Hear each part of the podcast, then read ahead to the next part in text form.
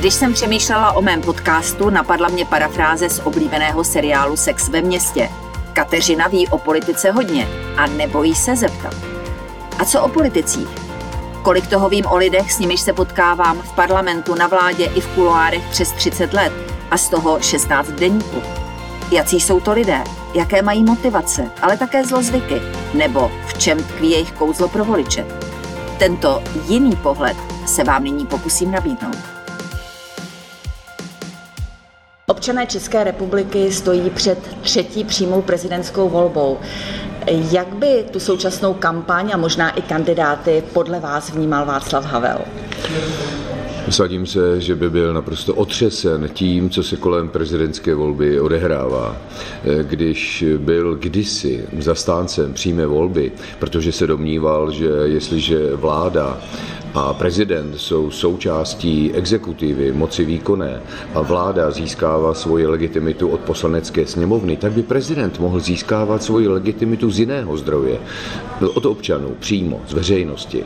Nicméně, kdyby viděl, jaký barnoumský cirkus kolem toho odehrává, jak se sáskové kanceláře předstihují, kdo má více bodů a jak se sleduje, kdo koho trumfnul v kterém týdnu, tak by byl znechucen den. Eh, není to důstojné hlavy státu, to, co se kolem toho odehrává.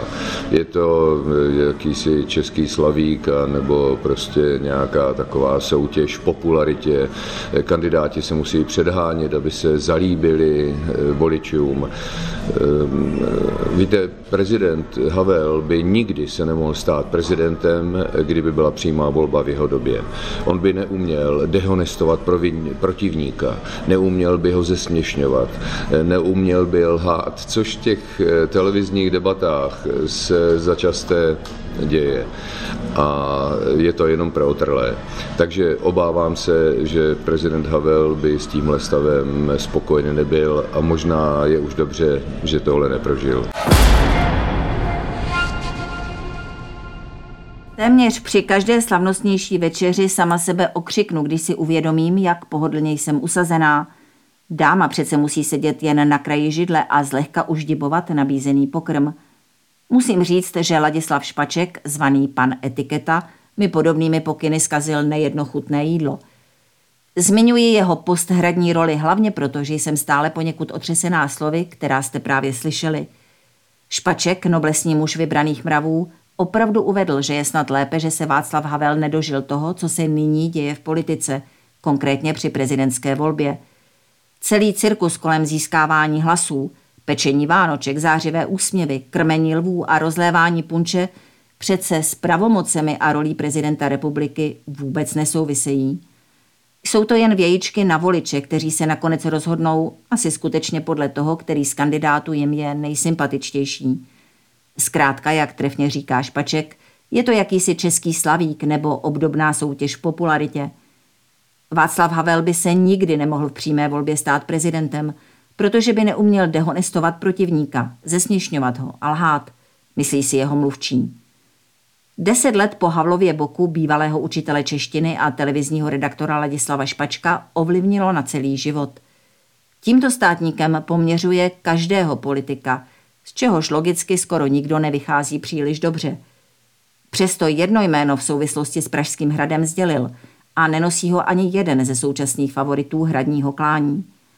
Slušným prezidentem by podle něj byl Petr Fiala, kterého formovalo univerzitní prostředí i praktická politika v čase, kdy budoucnost ODS závisela na jeho dobré pověsti. Špaček ovšem dodává, že nikdo už nemůže v oblibě, vlivu a věhlasu napodobit Václava Havla.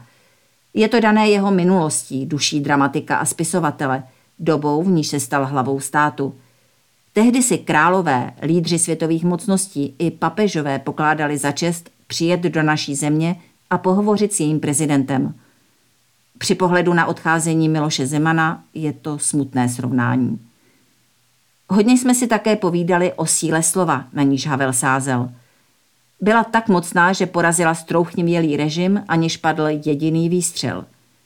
O to víc mrzí, že instalace sochaře a výtvarníka Jiřího Davida – která vyjadřuje Havlovu slavnou tezi, že pravda a láska musí zvítězit nad lží a nenávistí, nestojí v Praze, ale v Lucemburku. Ladislavu Špačkovi jsem připomněla, že Havel v roce 1991 doplnil, že by klásce a pravdě přidal pokoru, odpovědnost a rozum. S jeho mluvčím jsme se shodli, že by bylo báječné, kdyby příští český prezident tomu prvnímu vzdal hold třeba i tím, že by repliku Davidovy plastiky umístil poblíž Pražského hradu. A co si Ladislav Špaček myslí o současné politice a naplňování prezidentských pravomocí? Detaily se dozvíte v rozhovoru na deník CZ.